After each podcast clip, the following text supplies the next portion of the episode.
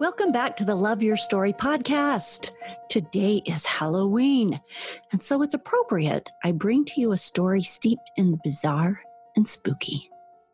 Today we speak of zombies, not in theory, but in reality. Join me for a trip to Haiti and a dive into voodoo, magic, and the bizarre reality of real life. The word is used lightly here zombies. In February of 1974, Wade Davis, the future Harvard scientist who would journey into the secret societies of Haitian voodoo, zombies, and magic, had his first meeting with the man who would send him on this quest to discover the plants used in creating the drugs that turned people into zombies. Today's podcast includes part of Wade's story from his book, The Serpent and the Rainbow, and his astonishing journey into the secret societies of Haitian voodoo as well as an interview with Lynn McNeill, Associate Folklore Professor at Utah State University, who went to Haiti with a film crew this past year to delve into the zombie stories and the experiences that she had there. Happy Halloween! You won't want to miss this bizarre look into the realm of zombies, possession, and firsthand experiences and discussions Lynn had with priests and priestesses of the voodoo religion. Stories are our lives in language. Welcome to the Love Your Story podcast. I'm Lori Lee, and I'm excited for our future together of telling stories, evaluating our own stories, and lifting ourselves and others to greater places because of our control over our stories. This podcast is about empowerment and giving you, the listener, ideas to work with in making your stories work for you. Story power serves you best when you know how to use it.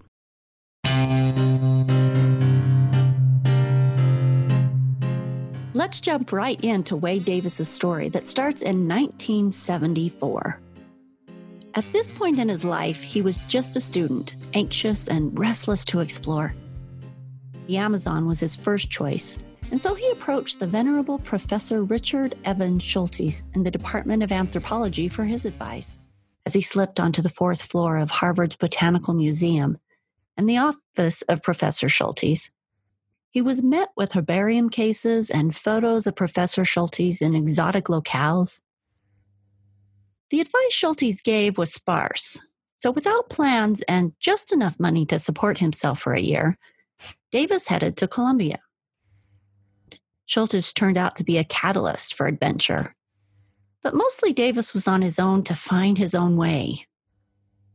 This student of anthropology embarked onto what would be only the first of adventures in exotic places where his life was often at risk due to jungles and rainforests, foreign and wild cultures, lack of supplies, and uncharted territory as he sought to collect plants.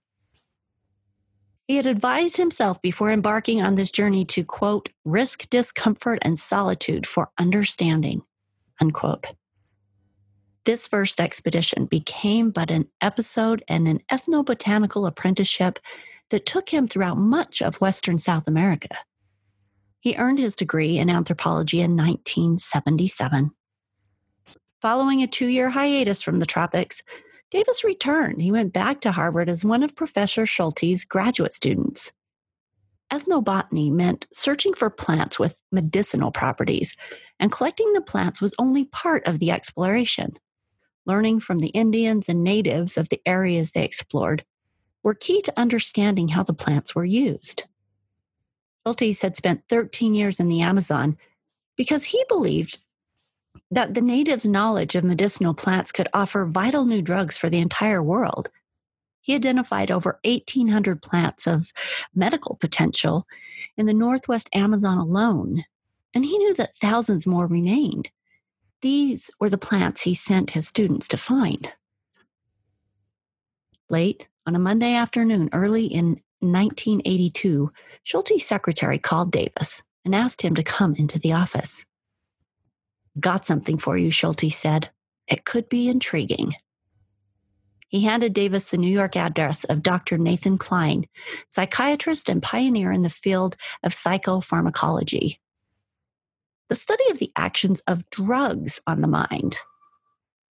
Kline was not a small player in the field of mental disorders and chemical imbalances rectified by drugs. His research had lowered the number of patients at American psychiatric institutions from over half a million in the 50s to 120,000 in the 80s. He was no small player, and this was not a trip to be taken lightly. It turned out that Davis was being sent to the Caribbean, Haiti, the frontier of death. This was the next mystery to be unraveled. As he met with Kline and Professor Lehmann, it was presented this way We hear you're attracted to unusual places. If what we are about to tell you is true, as we believe it is, it means that there are men and women dwelling in the continuous present, where the past is dead and the future consists of fear and impossible desires. They spoke of zombies. The first problem, Lehmann said, is to know when the dead are truly dead. After this topic was discussed at length, Lehmann concluded that there were only two means of ascertaining death, and the first was not infallible. It involved a brain scan and cardiogram, things that were not available all over the world. The second was putrefaction, which required time. Kline pulled out a death certificate for Clairvius Narcissi dated 1962. He showed it around. Our problem, Kline explained, is that this Narcissi is now very much alive and resettled in his village in central Haiti. He and his family claim he was the victim of a voodoo cult and that immediately following his burial, he was taken from the grave as a zombie. Yes, he said, the living dead. Voodooists believe that their sorcerers have the power to raise innocent individuals from their graves to sell them as slaves. Some families will kill the dead a second time to prevent this fate from happening to family members. The Narcissi case was not the first to come to light, but one that was the most public. The two explained that since 1961, they had been systematically investigating all accounts of zombification the latest was a woman, Natagette Joseph, aged about 60, who was supposedly killed in 1966. But in 1980, she was recognized by a police officer as she wandered around her home village. But back to Clairvius Narcissi. In the spring of 1962, a Haitian peasant aged about 40 approached an emergency entrance of the hospital where he was admitted under the name Clairvius Narcissi. He complained of fever, of body aches, of general malaise, and he'd also begun to spit blood. He was pronounced dead a few hours later by two attendant physicians. One of them was American. The body was identified, it was placed in cold storage for 20 hours, and then it was taken for burial. In 1980, 18 years after this, he returned, claimed he had been made a zombie by his brother because of a land dispute when he refused to sell off his inheritance. Immediately following his resurrection from the grave, he says he was beaten, bound, and led away by a team of men to the North Country, where he worked as a slave with other zombies. Eventually, the zombie master was killed, and whatever force kept them bound to him dispersed. It was then that Narcissi returned to his village. After a clinical discussion by Kline and Lehmann about reduced metabolic rate, dying brain cells, and the likelihood of a hoax, Kline noted that the precise definition of a zombie was a body without character and without will. They explained to Davis that they felt it was a drug that allowed the dead to be resurrected, a zombie poison. They wanted to know what drug it was that could lower the metabolic rate of a victim to such a level that they would be considered dead, but in fact be alive. Think of the difference, they said, that this could make in surgeries. What we want from you is the formula of the poison, Lehmann said to Davis. They gave him a few contact names, a small fund that had been put aside, and sent him to find the voodoo sorcerers responsible and to obtain samples of the poison and antidote with as much observation as possible.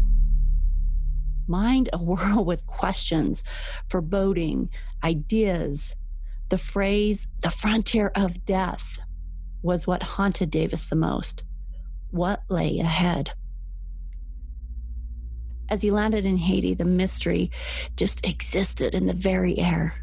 The thump of the city, the flow of the people, there was something electric in the air, a raw elemental energy.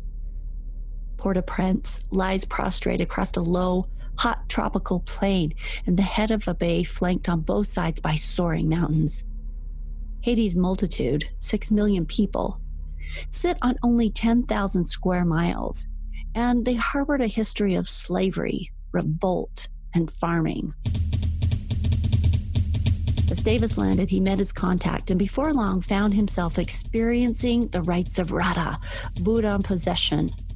The spirits arrived and mounted the bodies that they would possess, and the drums and the dancing and the fire eating left him in awe. He saw all of this firsthand. His contact introduced him to the man he would offer to buy the poison from. And after a charade of grocery lists and ingredients, collecting and creating, he walked away with a fraudulent product. As he searched for the plants himself, those that he suspected would be the ingredients, he found they were difficult to find. At one point, Davis meets up with Lamarque Douyon, Haiti's lead psychiatrist and the director of its only psychiatric institute. Douyon's scientific interest in the zombie phenomenon dates to a series of experiments he conducted in the late 1950s while completing his psychiatric residency at McGill University. What he observed during the experiments reminded him of the stories he'd heard when he was younger about accounts of zombies. He recalled as well the prevalent belief among Haitians that zombies were created by a poison that brought on a semblance of death from which the victim would eventually recover. By the time he returned to take his position in Haiti, he was convinced the poison existed. In the meeting with Douyon, he was passed a document Article 249 of the Haitian Penal Code that referred specifically to zombie poison and prohibiting the use of any substance that could induce a lethargic coma indistinguishable from death. What this really proved was that the Haitian government recognized the existence of the poison. Douyon also introduced him to Clairvius Narcissi, the real man who had recovered from his zombification. He got to speak with him. When he shared his account, he showed a scar he bore on his right cheek, just to the edge of his mouth, where a nail was driven through his coffin. He recalled remaining conscious throughout this ordeal, and though completely immobilized, he heard his sister crying. He remembered the doctor pronouncing him dead, the arrival of the Bokor and his assistants, drums pounding, the Bokor singing, they beat him with a whip, tied him with a rope, and wrapped his body in black cloth once they had dug him back up.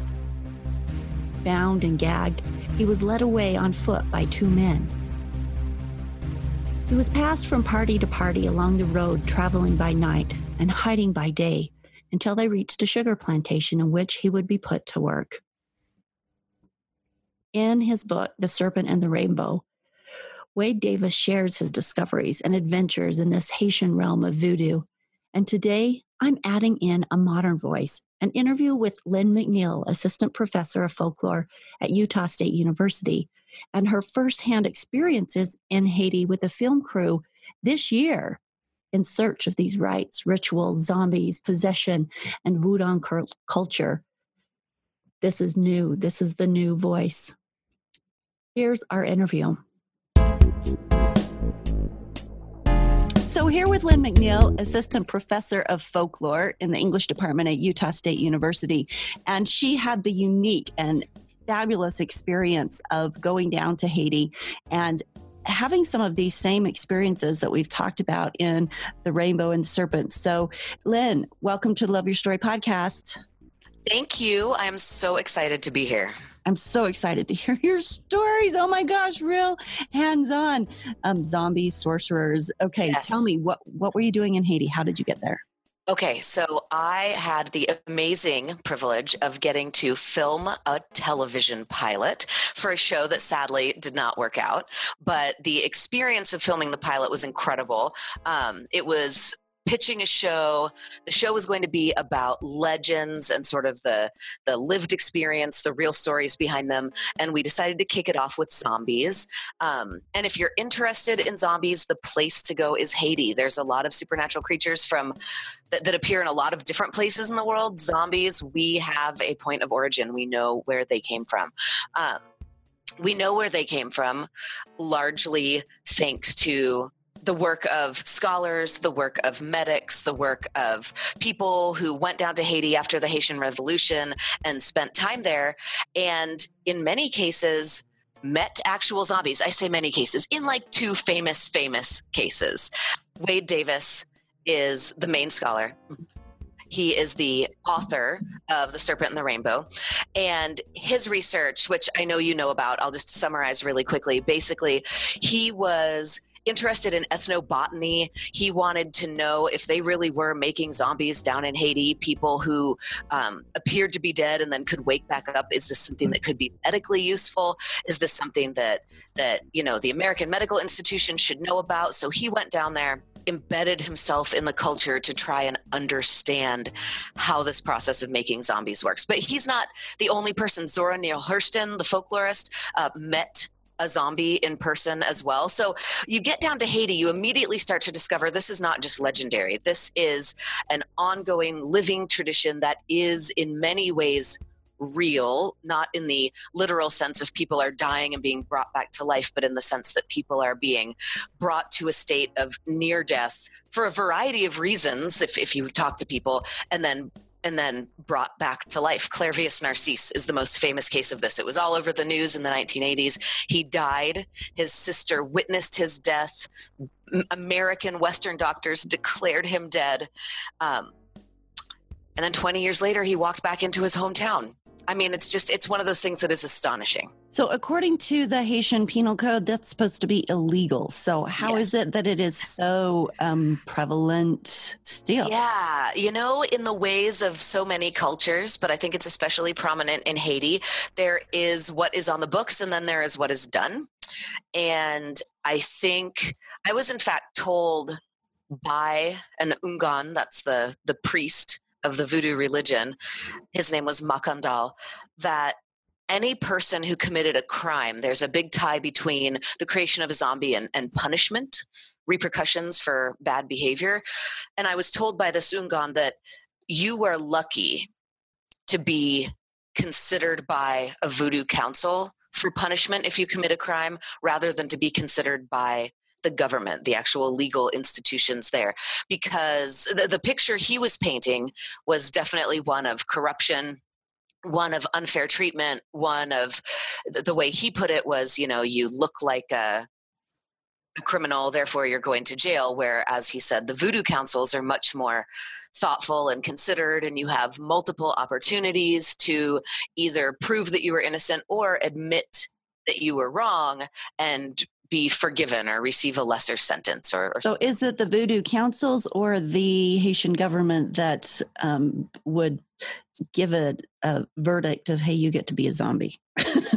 It would be the actual voodoo council. There's it, it towards the end of wade davis's work in the serpent and the rainbow he starts very slowly making his way into these secret societies. It, it, seems I certainly never was not there long enough to make my way into them, but according to Davis and and other folks, there is um, it's Haiti is just rife with these secret societies. So, and that's kind of where the real power is. That's where a lot of this stuff happens in the in the making of a zombie. But then you know on the streets i met people i met people on the airplane on the way over who were like oh yeah you'll see zombies everywhere. You'll see them walking on the streets. You'll see you can tell because of how they walk. They sort of shuffle instead of standing upright and walking with purpose. And i began to realize that people use the word zombies in a lot of different ways. I had one um, priest who was telling me, you know, t- talking to me about the United States, and he said, "Your country's full of zombies." You know, your your government makes them. Your government makes them by, you know, making sure everyone has big cars and lots of TV and is just kept placated. So that that seemed like a metaphorical zombie. And then we kind of got the more medical version of the zombie where a person is is poisoned and and kept physically subdued by various toxins and then there was the the more supernatural or spiritual zombie, where a person's spirit leaves their body and a different spirit enters it and and rides them. That's the term that's used. They're being ridden by a spirit. So there were these different levels of zombie and the haitian people very comfortably and fluidly moved between them. And i was very clearly on the outside of understanding that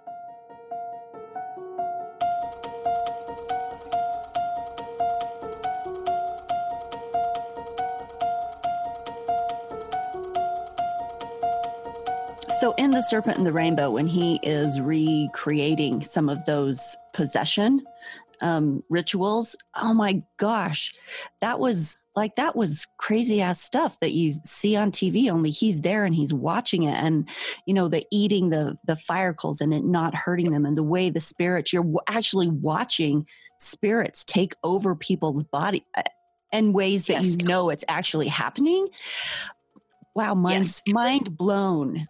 So, what did you see was, when you were over there? It, it was easy to believe that that is what was happening in these moments. I mean, and you can interpret it as ritual ecstasy, you can interpret it as supernatural possession, but what was happening there was so vibrantly real that that it really was mind-boggling. Um, in the cemeteries, the the peppered rum is everywhere and it is hot. I tried drinking some. It made my teeth feel like they were burning. Um, at one point, one of our cameramen knelt in a puddle of it and it burned his knee through his pants. I mean, this is no joke. And then there's Haitian people pouring it in their eyes and drinking it and spitting it into each other's faces and not feeling pain at all. And, and that alone was astonishing to, to witness happen. But at one point, I actually got to be in a temple while the ceremony of the Day of the Dead was taking place. And it was amazing. And in some ways, it was very much a familiar religious ceremony. The, the, the Houngan, who was in charge of this temple, was feeding his congregation. There was a huge amount of food that was present. Everyone who came that day got a bunch of food to eat that day to take home with them. It was just incredibly community driven. And yet, there was also this food there for the dead, for the spirits, and it was not symbolically there. The dead came, took over people's bodies, and ate the food. And it was amazing watching these people transform from being themselves from you know being a haitian woman who's dancing into being who was obviously a sassy dapper kind of you know, a little bit of an attitude gentleman who really wanted to eat some chicken. and it was so clearly a different being, a different person that I was witnessing. At one point, one of the women who was being ridden by a spirit came up to me. I was very nervous. And I had seen a lot of other people who were currently being ridden by spirits, like high fiving and and and doing, you know, interacting with other people like that. So I sort of held up my hand for a high five, and she or he came in and gave me a fist bump instead and we sort of fist bumped each other and she nodded sort of like okay it's cool and and moved on and then all these people crowded up and now i can't remember the name unfortunately but to tell me which spirit had just fist bumped me and i was thinking and they all knew like everyone knew based on how she was behaving how she was acting who this particular gede this particular spirit of the dead was. It was amazing. I've never seen anything like it how many of these kind of experiences did you have access to because you were there? So you're you're there in this realm of shooting this pilot but because of that you have access to things that the regular tourist would not have. Tell me a little bit about that and and kind of some of that backdoor sort of stuff that you were privileged to participate in. So yeah by by being there i told people because our television pilot was a little bit hush hush. I told people who I would meet that I was a folklorist from a university, obviously. Um, filming a documentary about zombies, which was not a complete inaccuracy, but which also maybe disguised some of the commercial elements of the endeavor that that we were doing. But the biggest difference, had I simply been there on my university dime, filming a documentary. I simply would not have had access to the resources that a cable television program has access to. We had a local fixer, is what they called him, um, who we worked with who knew local people when we needed someone to talk about X or we needed someone to get us to Y or we needed someone who knew about Z. He simply had those connections and that was an incredible incredible resource. I got to talk to folks from museums. I got to talk to folks from temples. I got to talk to everyday haitians which was amazing.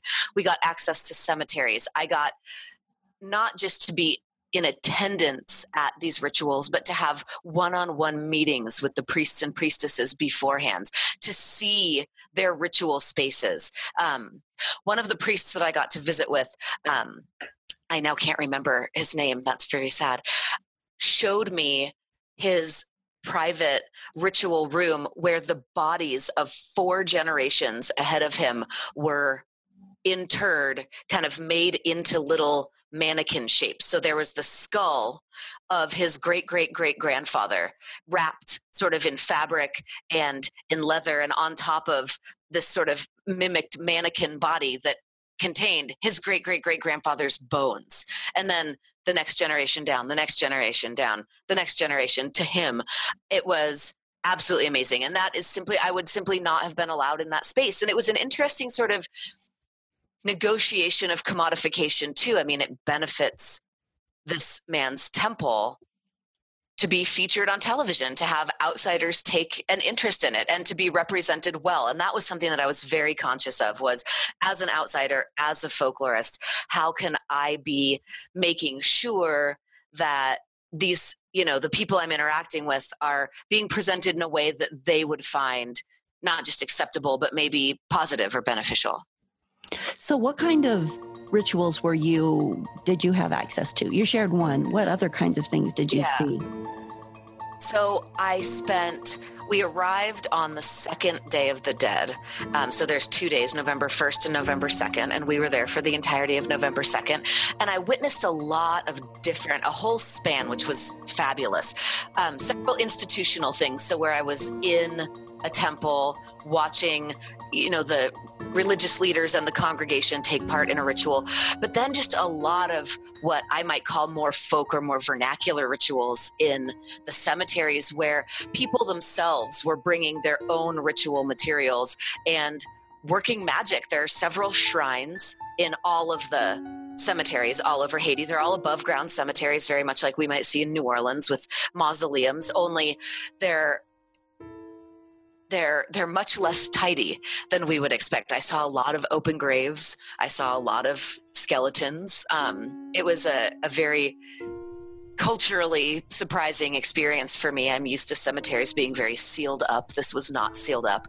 But at a lot of the shrines, there were different rituals taking place, and people waited sort of in self assigned lines and positions. They would hang back while someone else was having a ritual, and people would bring candles, they would bring fabrics, they would bring what we would call voodoo dolls, um, and have their own personal interaction with the spirits that day. And occasionally, someone who was watching, there were sort of self appointed people keeping spaces clear, making sure the shrines didn't get crowded. They would indicate, okay, this person's asking for revenge against an ex lover. Okay, this person's asking for so and so to fall in love with them. And there were, it was wonderful, sort of small scale magical practice. Old magic was dug up a lot. A lot of the magic that I saw um, required the digging of holes, and several times I would see people dig a hole and the old paraphernalia from a previous ritual would come out of the ground. And I was really worried about this. I sort of asked someone, Oh, is that messing up someone else's ritual because that stuff came out of the ground and they said no it was a really interesting worldview they said no the the magic is in the act the mm. act of prayer, the act of burial, the act of ritual. Once it's done, that stuff's just stuff. It can be dug up, it doesn't matter. And that was such a an interesting insight into a different culture. Was there a dark we, was there a dark feeling around any of this? What was the what was the energy like? what was this what was the spirit feel like? The energy was frantic. And it wasn't frantic in a good or bad way. It was just frantic. I mean, I really felt that the idea of the spirits of the dead, the Gede, being this is their day. You know, they get like a day or two a year to come out like this and and take over bodies and live a human physical experience. I mean, thinking about burning peppers and strong alcohol and smoke and food and fire and dirt, like these are all such physical, tangible, sensual bodily experiences um, dancing you know high-fiving hugging people like it it really did feel like spirits who were ready to get out on the town for a while and that that wasn't always safe feeling. Um you know there was a there was frenetic energy a little bit. I was very very glad to have sort of a shield of um of a television crew around me. I will admit that. We also had local bodyguards, local folks who were hired to make sure that people didn't get too close, didn't harass us, anything like that. And, you know, at first I thought, wow, that's going to separate me a lot from the the people that I'm here to learn about. And after a while I thought, no, I'm just glad that I have that because this was I mean, Haiti on an average day would be a very culturally different experience for me. Haiti during the Day of the Dead was not something that I don't I, I think I could have prepared for.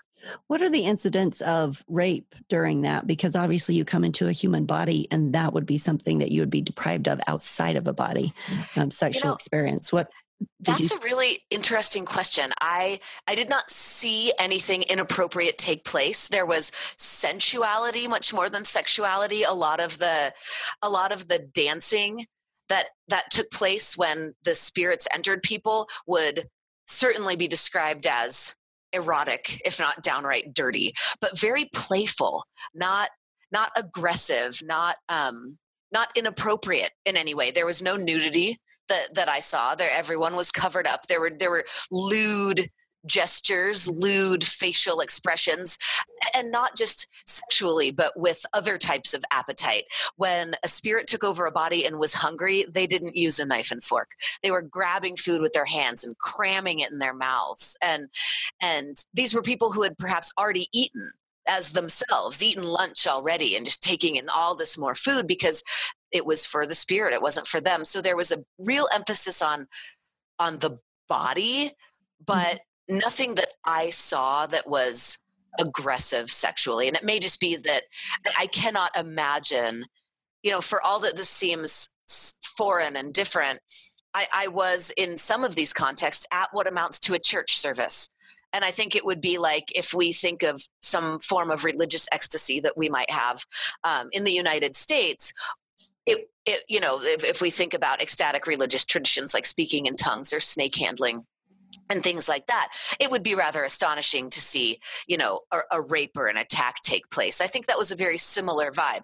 Out in the cemetery though that that, that could be a different story. I don't know enough unfortunately to know about it um, except that i didn't witness or hear about anything. And and i do think that the the religious weight of the day I think would have would have forestalled some of that, despite this kind of franticness or freneticness. So why doesn't the hot rum actually hurt the the physical bodies? It may be that you know the original owner of the body doesn't necessarily feel it, but why this when the spirit possesses it? Um, wh- why isn't there some repercussion? Like after they burn the heck out of their eyes with this pepper rum, are their eyes red the next day, or is I mean, is it just not you know, some people's eyes were red, but nobody seemed particularly, you know, ongoingly injured by any of this. It was certainly, I mean, the, the next day was absolutely clearly the day after a major crazy party. You know, people were tired, people slept in, people were bleary eyed. Um, but no, and I, I may not have had enough experience with it to really answer that question.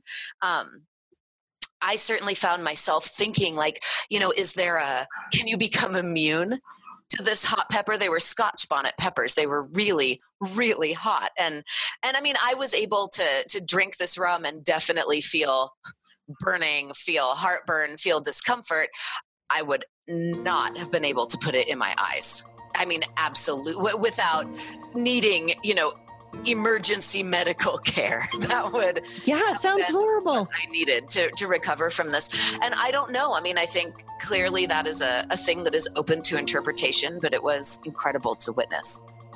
So wade davis's experiences in the serpent and the rainbow and the things that he was privy to and your experiences what what kind of parallels did you see?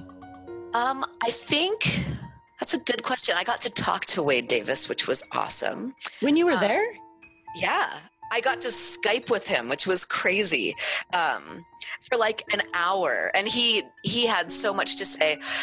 It, it was interesting. His main focus was on the idea, and, and this I thought was very interesting. He was there as an ethnobotanist, as an ethnographer, as was I. And it was hard, I think, for a lot of people to separate his work from sort of the medical reality of creating a zombie. And so he had um, a lot of insights about the interaction between the physical zombie powder, the creation of a zombie, sort of on the medical sense, and the belief system of the people. And, and he was very clear on this is not just a drug that anyone could take and make a zombie. And in, in fact, it's the same. The as, as far as anyone can tell, the best knowledge we have of this is that the the most potent part of the zombie powder is the tetrodotoxin. Um, which comes from the fugu fish, the puffer fish. It's in Japanese cuisine as well. There's a lot of stories about um, folks in Japan eating this particular fish appearing to die and then waking up a little while later. So, sort of the same physiological pattern as the zombie story, but without the cultural belief system of punishment and raising from the dead and enslavement and all of the things that come into the Haitian zombie narrative. So, so there is that element of it, but but Wade Davis's focus, and certainly I, I felt this as well, though I did not spend nearly as much time there as he has. Um, it, you cannot extrapolate the physical reality of zombification from the belief system of the people. That's really where the impact derives from and and i you know just talking about it even with the folks i was there with the rest of the crew after a while how many real zombies would you need to witness being created to believe it's possible? Pretty much just one. you see one person who you watch die, who is declared dead by doctors you trust, and they come back 20 years later. That that carries a lot of weight. I mean, we have we see people you know as as a folklorist we see the effect of of legends and rumors that no one ever sees evidence of and that still influences people's belief and commitment to an idea. And here we have instances where maybe just a handful of times this this powder has worked the way it is supposed to. That's enough to to keep belief really really strong, I think. Okay, so let let me transition back to the zombies then. So you were there and you saw the possession. You worked and saw and communicated with the priests and the priestess and the hodans and um, but back to the zombie thing did mm-hmm. you see did you see zombies like walking down the streets like they said that you would see them? And and also with this um you were talking about the the voodoo councils actually admitting to making or you know punishing people by making them into zombies. What do you know about that? You know not a lot of concrete information. Most of the solid information on stuff like that comes from the past. Everything that the current living Houngans told me matched up with what Wade Davis's work uncovered. Um, I don't know if I saw a zombie in sort of the classic sense of a zombie. Um, someone who's been drugged, someone who is being kept sedate or or suggestible or anything like that. I definitely saw the the type of zombie of spirit possession. I mean, again, this word gets used in so many ways. I definitely understood the metaphorical zombie idea.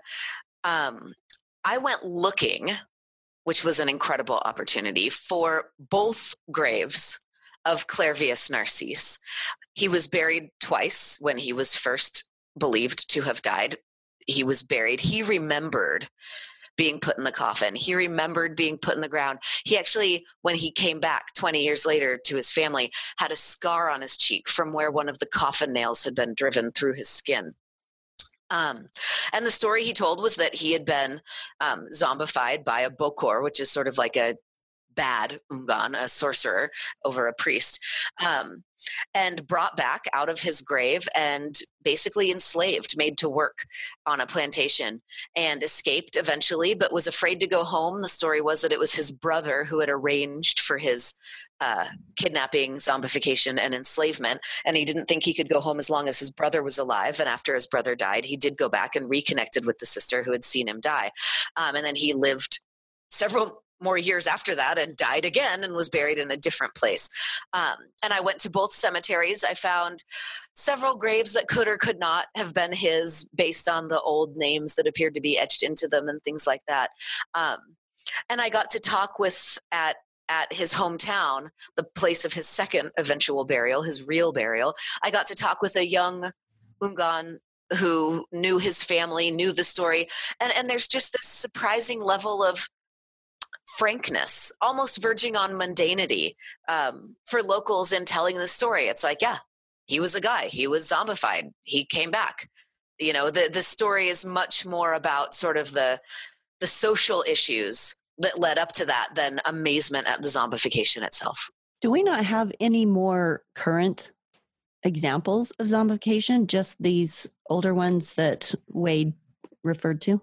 Yeah, no, we don't. And and I mean, Clairvius Narcisse was fairly current. I believe it was in the 1980s when he came back. So it was on television and stuff. So so that was fairly recent. Um, it'll be interesting to see if the belief requires sort of another, you know, shot of of reality to to continue on to keep going. I mean, we in Western culture have totally taken the zombie in a different direction. Um, we now have we the American movies basically introduced brain eating, introduced infectious bites, introduced the sort of contagion model of zombies, introduced the the idea of an epidemic or an apocalypse coming because of zombies, because of contagion.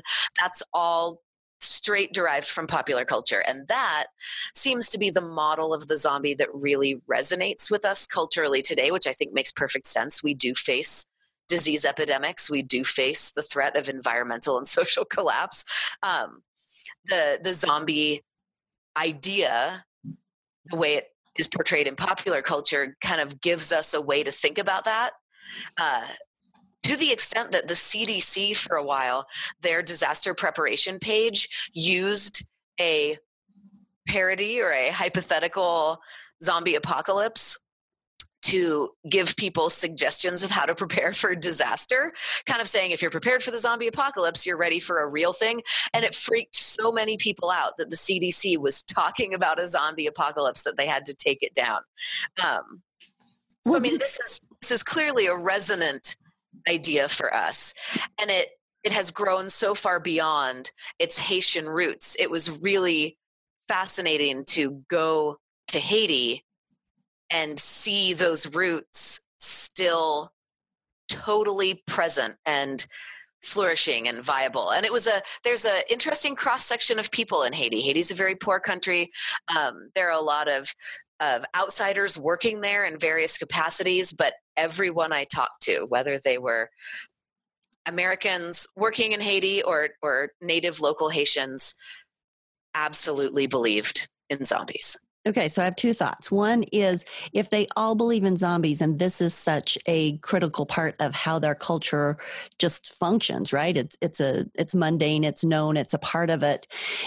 I would suspect that it's highly possible that there is a lot more zombification actually going on. Otherwise, it wouldn't be, you know, if the last one, if there was, if there was a handful of them and the last one was in the 80s, um, it, it wouldn't be that predominant of a thing within the culture and within the religion. It has to be more predominant than that. Maybe just something that's kept, you know, on a secret or a sacred level because it is illegal for starters yes. and yeah. just not something that is shared publicly. But that's also a little interesting and weird because where they're totally okay with this possession and these rituals and spirits overtaking bodies, it wouldn't seem necessarily like it would be something to hide. So there seems to be some incongruous sorts of things between what we're talking yeah, about. I think it's one of those things that you you have to have that EMIC insider's perspective to really fully be able to grasp. I, I, I was very aware the whole time I was there that there were key elements that I was missing that I was not privy to. I'm trying to think of what maybe a good analog, a good Western analog might be, and it might actually be something like ghosts. And and if you think about the incredibly multivalent way that ghosts come up in our culture. I mean, one on the people talk about ghosts all the time in, in, the same way you might say, so people must be seeing them all the time, right? Well, a lot mm-hmm. of people would hedge about that. A lot of people would say, well, I don't know. You know, v- very few of us are being like, yeah, no, absolutely, straight up saw a bunch of ghosts. But so, so the level to which we talk about it is not necessarily directly correlated to the level at which we experience it you know that's something and then we also have different types of ghosts we might make an internal distinguishment between um, you know, uh, the spirit of a dead relative coming to talk to us in a dream and a ghost, or like a haunted house style ghost. And we might make a distinction between sort of generalized paranormal activity that might be ESP or telekinesis and ghosts. And you can imagine someone coming from the outside of our culture and sort of lumping all of these things together the sacred and the secular the experience and the belief the the nuanced different types of spirit of the dead or disembodied presence right. that that are sort of innate to us. We understand that those are very different things. Someone coming from the outside might be that's all the same thing you know? And, and i that's sort of how i felt approaching haiti was i i do not have the cultural aptitude here to really be able to parse the distinctions. But I can see that there are the different ways they'd talk about zombies, the different ways they'd talk about possession. I was definitely an outsider. I would mm-hmm. love to be able to spend more time and gain more of an inside point of view. It really drove home I am much more sympathetic to someone who's really trying to make good popular media about a serious situation of belief. It is hard to reflect that nuance in 45 minutes of television. No, those are and those are great examples. Thanks for explaining it that way. Okay, final question. What was the craziest thing you saw when you were there? The craziest thing that I saw was when we met up with a sorcerer, a Bokor, and his assistant at three o'clock in the morning in a cemetery to perform a ritual. And there were just other people in the cemetery, specifically this one guy. We were all in the cemetery, and one of the cameramen sort of tapped me on the shoulder and pointed. And I looked over, and it was a, a tomb that was open, as many tombs are. I couldn't see if there was a, a body in it or not. Um, and there was just this guy with the white face powder of having been part of a ritual earlier that day, maybe having been ridden by a spirit, eating a bowl of rice just sitting kind of maybe a few feet back in the shadows of this tomb at three o'clock in the morning in the cemetery. And we had clearly just come upon him in our zeal to get to our ritual space. And he was just hanging like that's what his night was, was sitting in an open tomb in a cemetery at three o'clock in the morning eating rice. And something about just the casualness of that and the he he watched us and and the suddenly the face powder made sense it it highlighted certain of his features and caused the rest to sort of fade back into shadow. And it was like seeing a skeletal face looking out from one of these tombs but an animated face a, a living face. It was in some ways that small thing was the most the the strongest evidence that i was in a completely unfamiliar cultural space. Such cool experiences Yes. And, oh my gosh. It was so incredible. I am so lucky that I got to do it. And side note, while that TV show didn't work out, I just signed on for five episodes of another TV show. So that's exciting. Really? What is it? Yeah, I don't think I'm allowed to give all the okay. detail, but it's similar. It's a show about legends and monsters. Um, it's already, I think, on the books. It's already happening. It's I am not the host of this one, which I think is good. I can start small. I'm just the uh, the folklorist who gets to comment on stuff. So that's super cool. Make sure you send me clips and I will links absolutely. and I'm headed awesome. out in two weeks to go film for that. So oh, Lynn, that's really really fun. thank you. It's been this this is a this is an unexpected turn for my career as a folklorist, but I love it. I want to be able to, perfect. uh, my only goal is to tell more people about folklore. Perfect for you, and you do it so well. So thanks for Oh, being thank here you. today to share Thank your trip to you. Haiti. Thank you for having me, Lori. I love everything you do and getting stories out there and making sure people know how valuable they are.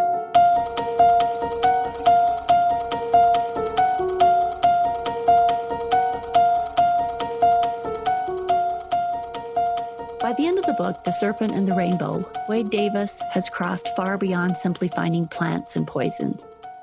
Oh, yes, a poison had been found and identified, but now he found himself swept into a worldview, a cultural view that was far beyond his as a Western scientist. Straddling the cultural understandings now of Haiti, of this Voodoo culture, his research suggested that there was a logical purpose for zombification consistent with the heritage of this people and this culture. Invited into inner realms for which there would be no return, things looked very different than they did through his skeptical eyes upon landing in Haiti. He said, quote, To be sure, I had failed to document a zombie as it was taken from the cemetery, but this was no longer something I deliberately sought out. In the past weeks, I had in fact been offered two promising opportunities to do so, provided, of course, that the cash payment to the Bokor was sufficient. I had gone as far as making the preliminary contacts before I realized that the whole concept had changed. A year or two before, I would have gone ahead, emboldened by the deep skepticism I had brought with me to Haiti. Now that I had completely overcome my doubt, I found myself forced by that very certainty to turn aside an opportunity that might have offered final proof to those who still share my early skepticism. Unquote. The money that the party in question demanded was considerable. Ethically, he could never be sure that his payment not, might not have been responsible for the victim's fate, and that was an ethical Rubicon he was not willing to cross. So he did not pay to see the zombie rise. But like Lynn, he records seeing firsthand the ritual possessions, lots of them. A young man moving like a reptile past the legs of naked women coated in clay. The sacrificial bull. For animal sacrifices are key in the ritual to the spirits that they allow to ride their own live bodies. The machete cuts the throat of the bull, and Davis finishes the book, quote, I turned to a man pressed close beside me and saw his arm riddled with needles and small blades and the blood running copiously over the scars of past years, staining some leaves bound to his elbow before dripping from his skin to mine. The man was smiling.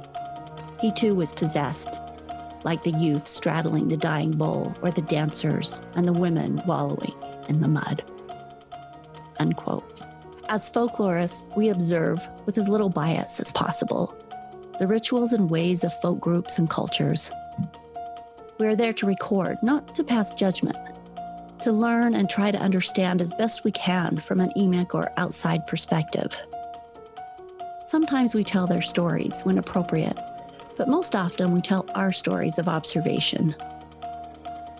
Zombies have been a rampant part of popular culture in the United States, influenced by media portrayals. We have our own vision of what that looks like. Chances are your impressions of a zombie are contrived from media portrayals. But here today, we tell stories of a long held religion brought from Africa on the slave ships and clung to by its people as a form of worship that helped the slaves of Haiti retain their cultural ties despite their removal from their country of origin. And they cling to this. If you thought zombies were just another made up monster, maybe now you have more pieces of truth more background behind the stories. Happy Halloween, people. May you fight past all forms of zombification in your life, no matter where you are, no matter what you believe. Create your story on purpose with your own will, conviction, and agency. May death find you alive, truly alive. See you next week on the Love Your Story podcast and leave us a review on your favorite podcast app um, if you like the show. Thanks.